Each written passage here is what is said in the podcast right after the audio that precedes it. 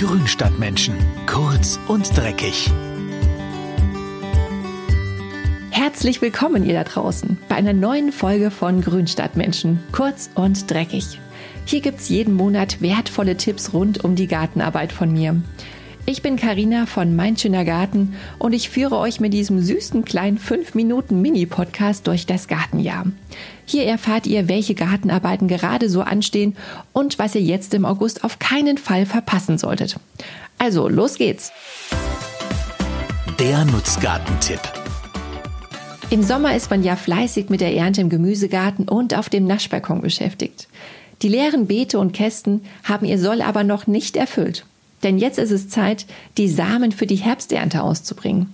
Denn eine Menge Gemüsepflanzen, die können jetzt im Sommer ausgesät werden. Dazu gehören alle Arten von Salat, Mangold, Porree, Zwiebeln, Blumenkohl und Brokkoli, Pak Choi, Spinat, Rosenkohl, Karotten und noch viele mehr. Wichtig ist, dass es für die Aussaat nicht zu heiß ist. Es schadet also nicht, die große Hitzewelle abzuwarten, bevor man sät. Sorgt dafür, dass eure Aussaat nicht austrocknet und gießt regelmäßig. Achtet bei der zweiten Aussaat im Jahr auf die Fruchtfolge im Beet. Blumenkohl sollte zum Beispiel nicht auf Kohlrabi folgen und dass ihr keine Pflanzen nebeneinander setzt, die sich nicht vertragen.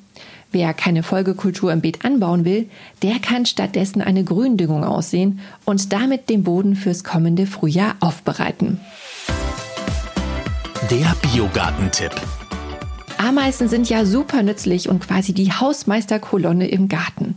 Aus einem naturnahen Garten sind die kleinen sechsbeinigen Krabbeltiere gar nicht wegzudenken. Blöd nur, wenn die Herrschaften sich an Orten breit machen, die wir Menschen lieber als ameisenfreie Zone betrachten. Zum Beispiel in Terrassenfugen, im Beet, im Sandkasten, Blumenkübel oder noch schlimmer im Haus.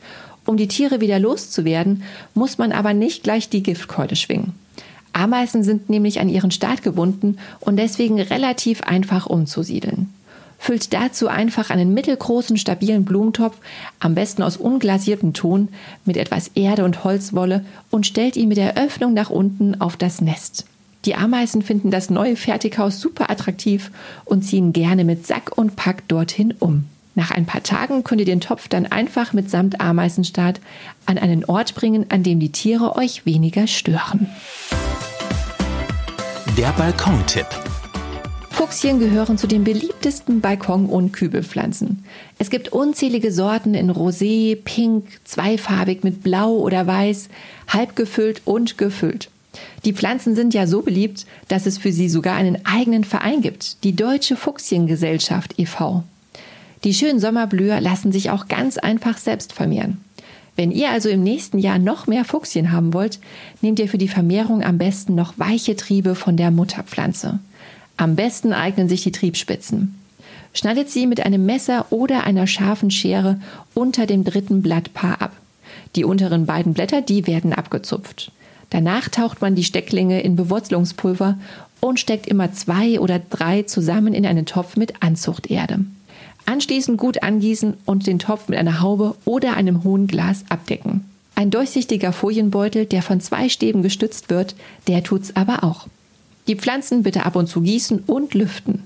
Und nach vier bis fünf Wochen sollten die Stecklinge angewurzelt sein. Dann kann man sie in normale Blumenerde umsetzen.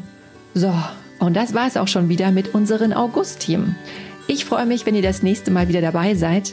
Wie immer gibt es die Links zu den einzelnen Tipps in den Show Notes zum Weiterstöbern. Schreibt uns gerne auf unserem Instagram-Kanal oder per E-Mail, wenn ihr Wünsche, Ideen oder Kritik für uns habt. Jede Nachricht wird gelesen.